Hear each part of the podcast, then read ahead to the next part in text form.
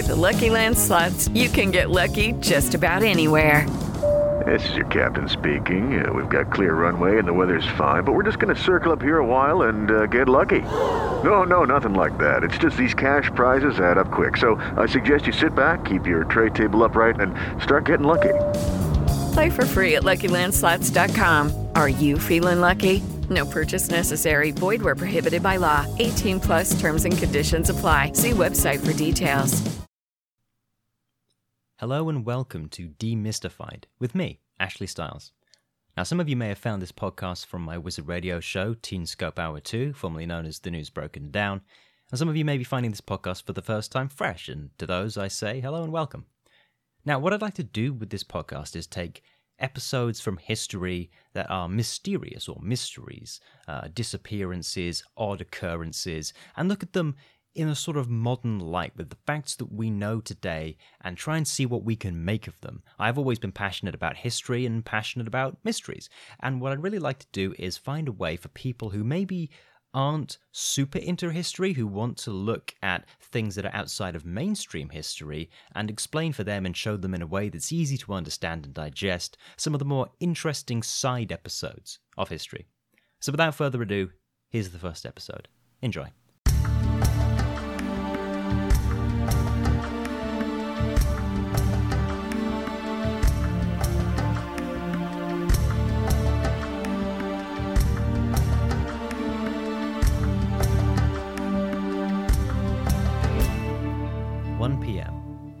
4th of December, 1872. Captain David Morehouse of the Dei Gratia, a Canadian merchant brigantine bound for Gibraltar, is going about his daily business. He's scanning charts, recording positions, checking inventory. He's off the western coast of Spain, 600 nautical miles from his destination, and he hopes to be there soon. Punctuality is very important for merchant mariners in this time. Just then, he's called onto his deck by one of his sailors, when he gets there, he immediately sees what's causing all of the commotion above. Sailing towards them is another ship, another brig, but something's wrong. It's sailing in a lumbering, erratic pattern towards them, about six miles out. The sails are all wrong for the weather, sheets and cables draping into the dark Atlantic. As the vessel closes in on them, all warning signals are ignored, and nobody can be seen on deck. The only thing they know now is something's clearly amiss. So Morehouse sends his men to investigate. Maybe the crew are held out below deck for some reason. He sends his first and second mates, a men named Oliver Deveau and John Wright, on board. The first thing they notice is that this is a ship that was known to Morehouse, the Mary Celeste. But the Mary Celeste had departed New York eight days prior to the Dei Gratia's own departure from Hoboken, New Jersey. So, given the two ships were similar and following an almost identical route, how would she manage to fall so far behind? The investigation aboard the Mary Celeste only drew more questions. The crew was nowhere to be seen.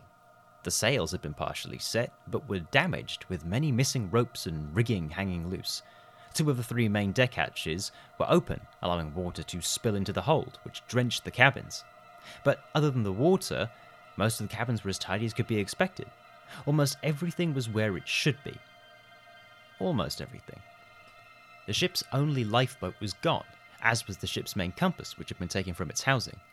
On deck had been found a makeshift sounding rod, a device used to measure water in the bilge, as well as the ship's pumps, which had been disassembled. Of the water in the bilge, there was about three and a half feet, significant but not alarming in and of itself. The cabins were, as before, mostly tidy, save the water that had gotten in, but the captain's cabin was different. Many personal belongings were left, but his papers and navigational tools had all been taken. The ship's log proved yet more confusing. The last entry had been nine days earlier and was found in the mate's cabin. The last recorded position of the Mary Celeste had been 400 miles away. It had apparently sailed this far unmanned. Since the lifeboat was missing and no obvious signs of violence or disaster were there, it would seem that the abandonment had been orderly. So, why was no order to abandon ship recorded in the ship's log, as would have been standard practice in circumstances where time would have allowed such a thing? Captain Morehouse decided to tow the Mary Celeste into Gibraltar. She'd unlikely see her final destination, but the cargo could at least be legally claimed as salvage for a reward if turned into the authorities, so despite slow going, the ships arrived on December the 12th and 13th. The salvage hearings were a farce, however. Frederick Solly Flood, the Attorney General of Gibraltar, became convinced that no ship could possibly sail 400 miles with no crew, and suspected that foul play must have been involved. He suggested that the crew of the Mary Celeste, having drunk the spirits in its cargo, actually murdered the captain and his family with him and then fled in the lifeboat. But this theory fell apart quickly when investigations found numerous discrepancies. Firstly, the stains on the captain's sword that they found weren't blood, and cut marks in the wood found by Royal Naval captains would have been more likely made by unattended rigging. Character witnesses from America arrived and testified that neither the crew of the Mary Celeste nor the crews of the Dei Gratia were of a mutinous or uh, lying disposition, and the inquiry ended up foundering. The Mary Celeste was sailed on to Genoa to deliver what remained of its cargo, but under a different captain. Morehouse didn't get off quite so easy, though. He was instead requested to remain in Gibraltar because he was still under suspicion. Frederick Solly Flood still believed that Morehouse knew more than he was letting on and was perhaps even somehow involved himself in the disappearance of the crew of the Mary Celeste. But eventually he was released and paid for the salvage £1,700, merely one fifth of the value of the ship. Given the hazard of bringing her in, it was expected that the payout would be up to three times that amount. As for the Mary Celeste, she continued on. But after the sensationalized stories of murder and mutiny had spread throughout the newspapers, nobody wanted to buy her or crew her. After several attempts to make her turn a profit, since she'd been resold at a massive loss, she was eventually used in an insurance fraud attempt and deliberately sunk off the coast of Haiti. The owners were tried, and whilst they were acquitted, one went mad, another committed suicide, and the rest had their reputations irreparably ruined especially that of the captain, who was charged with barratry, the crime of deliberately sinking your own ship, which could have carried the death penalty. That, and the fact that three captains died prematurely sailing her, caused many to believe that the ship itself was cursed. It was this curse that brought some sense of justice to the men who'd sunk her and escaped the courts, and it was this curse that caused the disappearance of the crew of the Mary Celeste.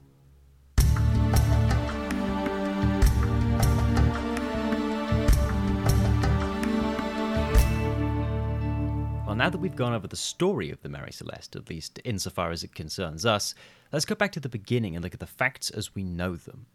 The Mary Celeste was built in Spencer's Island, Nova Scotia, as a British ship in 1861 known as the Amazon.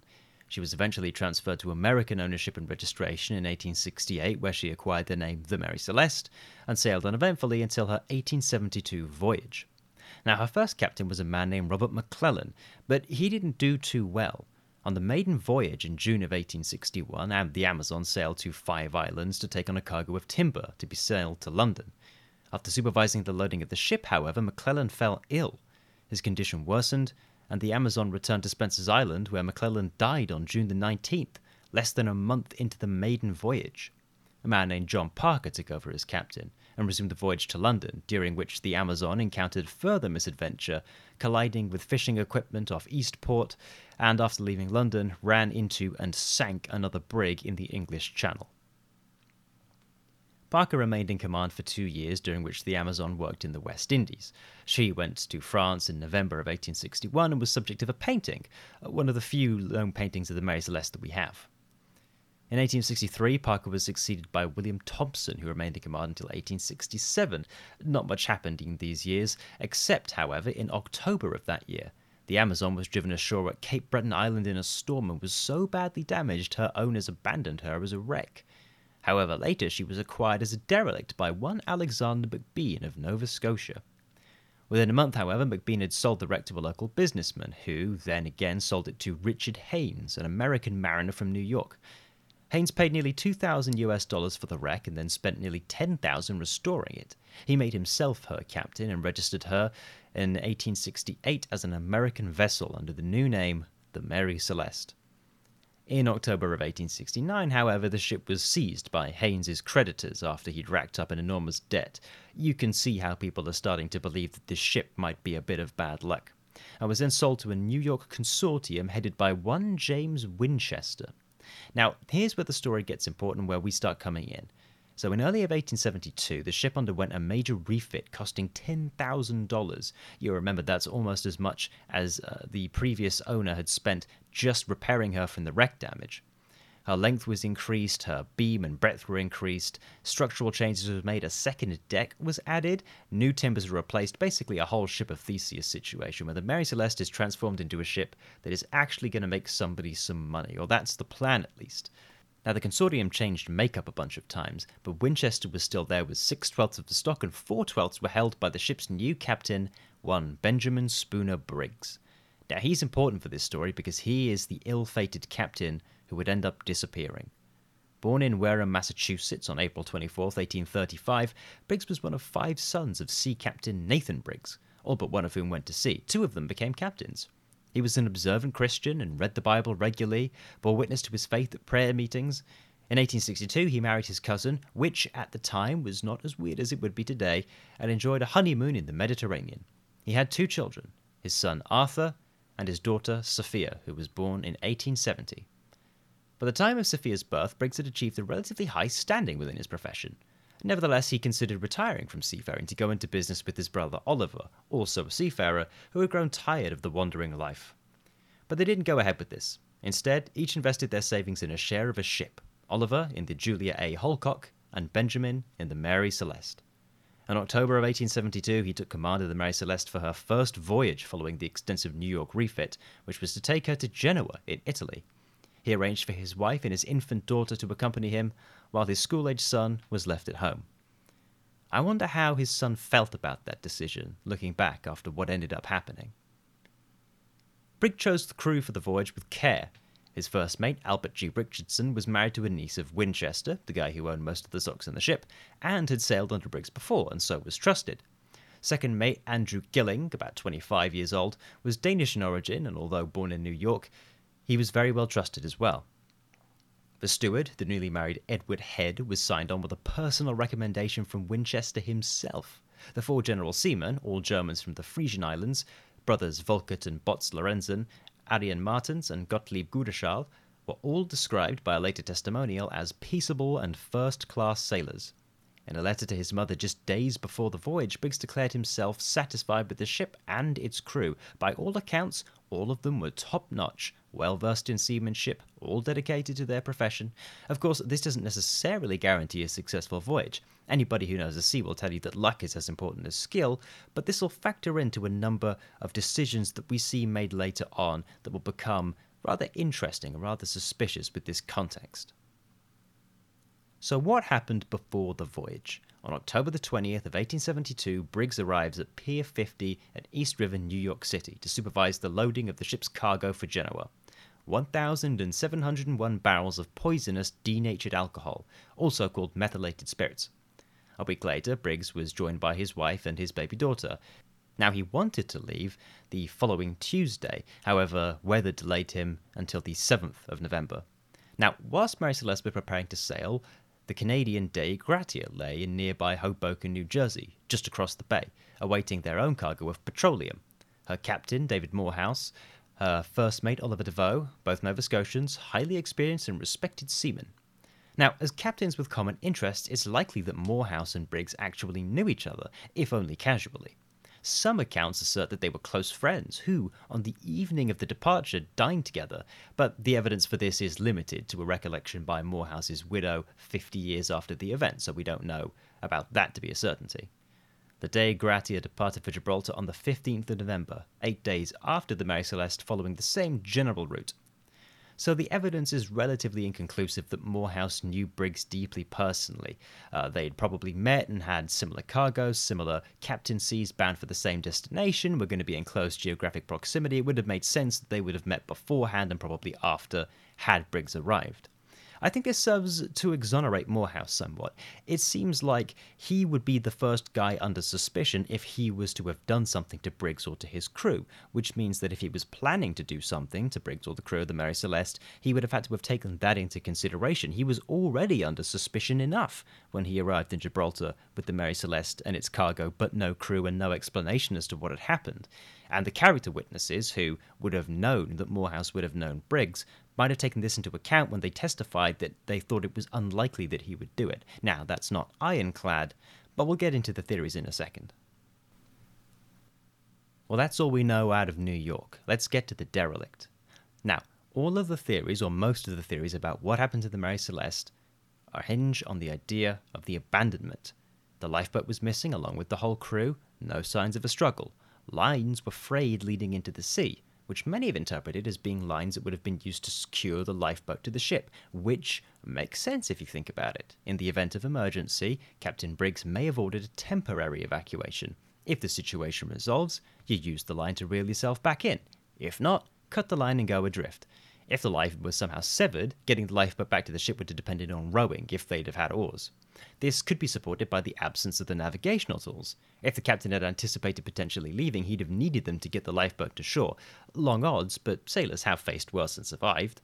And if we're working out for this theory, then the question that really needs to be answered is why did the captain decide to abandon the ship? But there's a problem with this right out of the get go. Firstly, it's not at all common practice to do this. It makes almost no sense to attach yourself to a ship that you think is about to sink or explode, regardless of how quickly you think you can detach it. Secondly, a lot of sailors have argued in the years since that even in rough weather, even if it was sinking, the Mary Celeste would be a better bet than a lifeboat, regardless of how damaged. It can hold more supplies, it can take more water, it can hold more people, it can sail further and faster, it's more likely to be spotted, the question is, why would you abandon the Mary Celeste? The only logical explanation is if you were guaranteed certain that it was going to go under. Why indeed? The first proposal is that there was a malfunction with the pumps. Before transporting spirits, the Mary Celeste had shipped coal. The coal dust could have clogged the pumps, hence why they were found on the deck disassembled. If Briggs had had a problem with his chronometer, which is a device used for naval navigation, he may have felt that abandoning ship was safer if he'd have mistaken how close to shore he was. The problem with this idea, though, is why would Briggs abandon ship? The water in the bilge was a lot bigger than usual, but not critically bad. And for most captains, I'd like to point this out now as we go into our theories, abandoning ship in any circumstance other than the absolute most dire was seen as a terrible black mark on your career.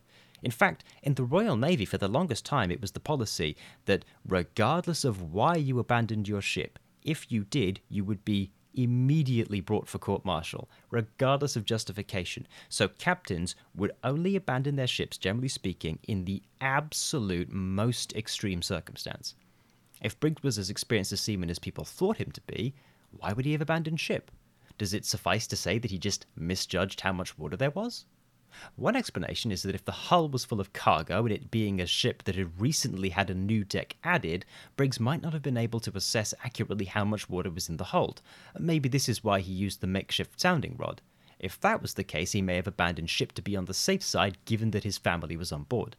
Now, the weather wasn't ideal at the time. Maybe Briggs became convinced that the ship was sinking, However, I have another theory, the second theory, and this is rather more interesting, I think, and it has to do with some basic chemistry that the crew of the Mary Celeste probably would have appreciated knowing. So, methylated spirits, or denatured alcohol as they call it in America, produces a highly flammable gas when it evaporates, much like natural gas. The barrels in the hold of the Mary Celeste were not all made of the same wood. Nine of the 1,701 barrels in the hold were empty, those nine barrels were recorded as being made of red oak, not white oak like the others. Red oak is also known to be a more porous wood than white oak, and therefore more likely to leak. So here's the idea the hold therefore fills with this flammable gas, which could have been ignited by any kind of rogue spark, uh, the cooping on two barrels colliding with each other, or a sailor's pipe, or anything like that. Now, you might think, Surely, if the hold is filled with flammable gas and it ignites, it blows the ships to Davy Jones' locker, or at least it would have left some kind of scorch mark. But you'd actually be wrong. An experiment carried out by University College London in 2006 on a replica of the Mary Celeste found that the explosion at first appeared to be a massive fireball, but was actually relatively cool and would have created an enormous amount of pressure, noise, and heat without scorching the wood or damaging the ship the pressure was also sufficient to blow open the hatches, which was the reason why maybe they weren't battened down properly. So the theory goes like this some spark ignites the gas. A massive explosion rocks the ship and produces a spectacular and terrifying gout of flame. The crew and captain decide that the ship is going to be done for and abandon the ship. Either they row away under the impression that the ship was imminently going to explode, or they secure the line for reasons that are equally logical and illogical. The ship then recovers and has little trace of the explosion, a lot of fire, a lot of noise, as well as a lot of pressure, but no actual effect. Now, you may have seen this in real life if you've ever lit a Bunsen burner in chemistry or burned excess gas off of a stovetop. There's the initial whoosh where the fire flares up, but then no actual substance behind it. The third main theory is the idea that weather phenomenon caused the abandonment. So there's excess water in the bilge. That alone would not have been enough to warrant abandonment. That's pretty clear. But if a water spout hit the ship, which is basically like a twister out at sea that sucks water up into it, or a seaquake had happened, which is like an earthquake but in the sea, which causes big waves and shock vibrations, Briggs may have decided that the ship was actually about to go under. So, say for example, water spout hits the ship, chucks a lot of water and sea spray everywhere. Briggs goes downstairs to the hold and suddenly sees lots of water in the hold. Maybe he gets spooked. Alternatively, he might have feared an explosion without one, if a seaquake had knocked the barrels over and they'd started spilling, the hatches being opened could have been an attempt at airing out. It had occurred before that ships carrying alcohol had leaked cargo and exploded as a result of that. But the main problem with this idea is that if Briggs was actively managing spilled liquid alcohol, unlike the porous barrel theory, he would have been aware of the damage, so why would he abandon the ship? He knows that alcohol is spilled, he knows to keep lit flames away from it, he's opened the hatches to manage it, why suddenly turn tail and abandon ship? Then there are the theories of mutiny and murder. Now, these are the ones that got by far and away the most publicity then and now as well, I guess, because they're exciting.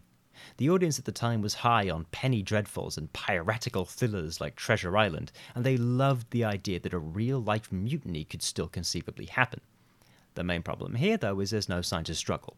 The ship's in relatively good order, what was at first thought to be blood turned out not to be, and the cut marks on the ship were not conclusively proven to be from a fight.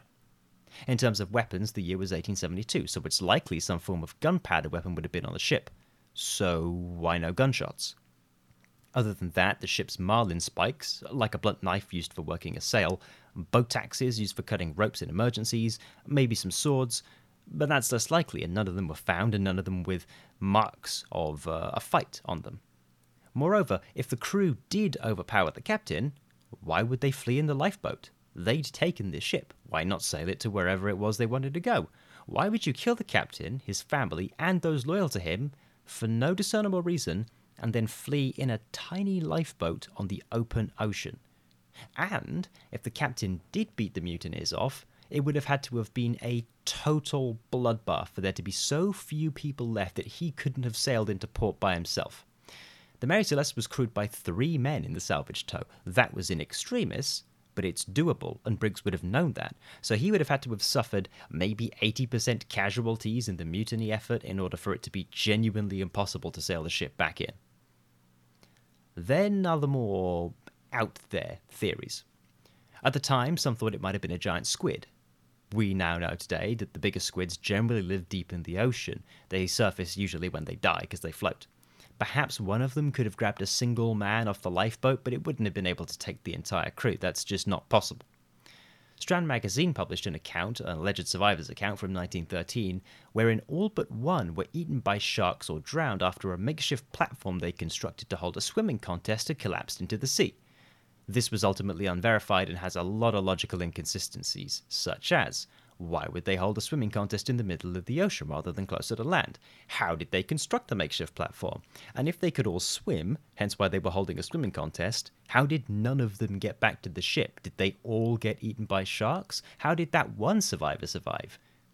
Another story from 1924 posited that the crew happened upon another derelict, a seaworthy steamer filled with gold and silver, who then decided to sail it to Spain, leaving the Mary Celeste and seeking a new life.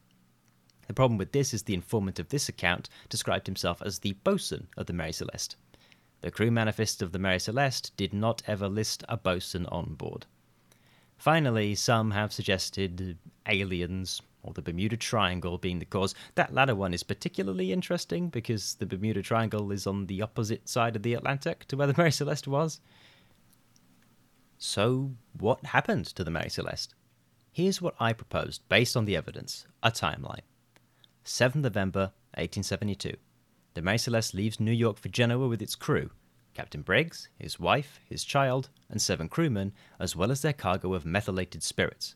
Between that date and the abandonment, maybe even earlier, the red oak barrels start to leak gas through the porous wood, which slowly starts to fill the cargo hold. Maybe it's masked by the smell of the bilge, maybe this is the smell they expect. Either way, they don't detect it. On the 25th November, or maybe the 26th, all we know is the last log was written on the 25th, something ignites the gas in the hold.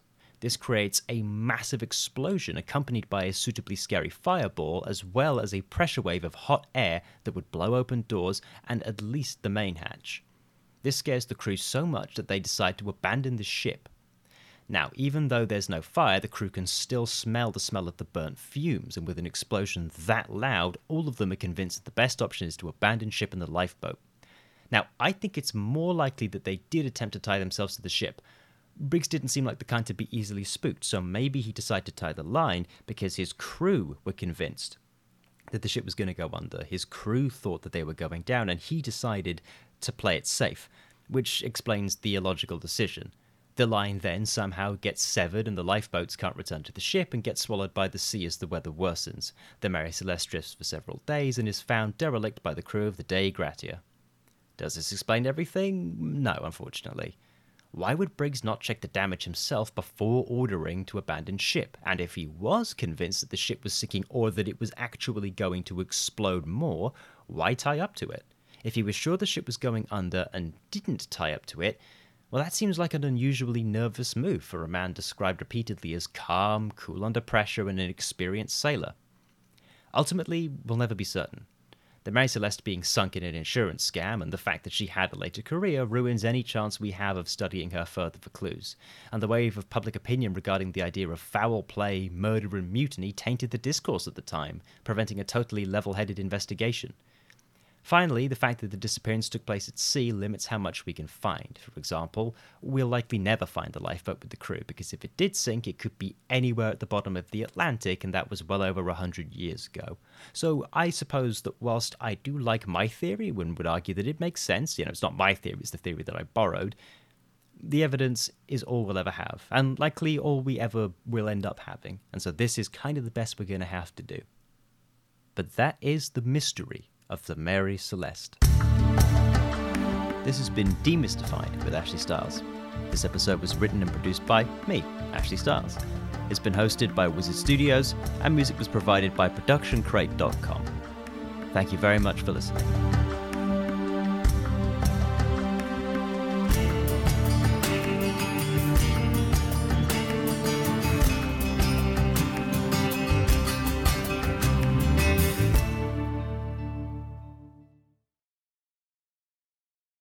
Everyone is talking about magnesium. It's all you hear about. But why? What do we know about magnesium? Well, magnesium is the number one mineral that 75% of Americans are deficient in. If you are a woman over 35, magnesium will help you rediscover balance, energy, and vitality. Magnesium supports more than 300 enzymatic reactions in your body, including those involved in hormonal balance. From functional medicine doctors to mental well being and female hormone experts, we all know that magnesium is the one mineral to improve all aspects of well being and health. But which one? Magnesium Breakthrough from Bioptimizers, the trusted choice recommended by leading experts with seven best absorbed forms of magnesium to ensure your body receives the support it needs for overall well being. Go to bioptimizers.com slash balance today and use code BALANCE10 for 10% off. Support your journey to wellness at B-I-O-P-T-I-M-I-Z-E-R-S dot com forward slash balance. Magnesium Breakthrough from Bioptimizers, your foundation to optimal health and vitality. It's time for today's Lucky Land horoscope with Victoria Cash. Life's gotten mundane, so shake up the daily routine and be adventurous with a trip to Lucky Land. You know what they say. Your chance to win starts with a spin. So go to LuckyLandSlots.com to play over 100 social casino-style games for free for your chance to redeem some serious prizes. Get lucky today at LuckyLandSlots.com. Available to players in the U.S., excluding Washington and Michigan. No purchase necessary. VGW Group. Void where prohibited by law. 18 plus. Terms and conditions apply.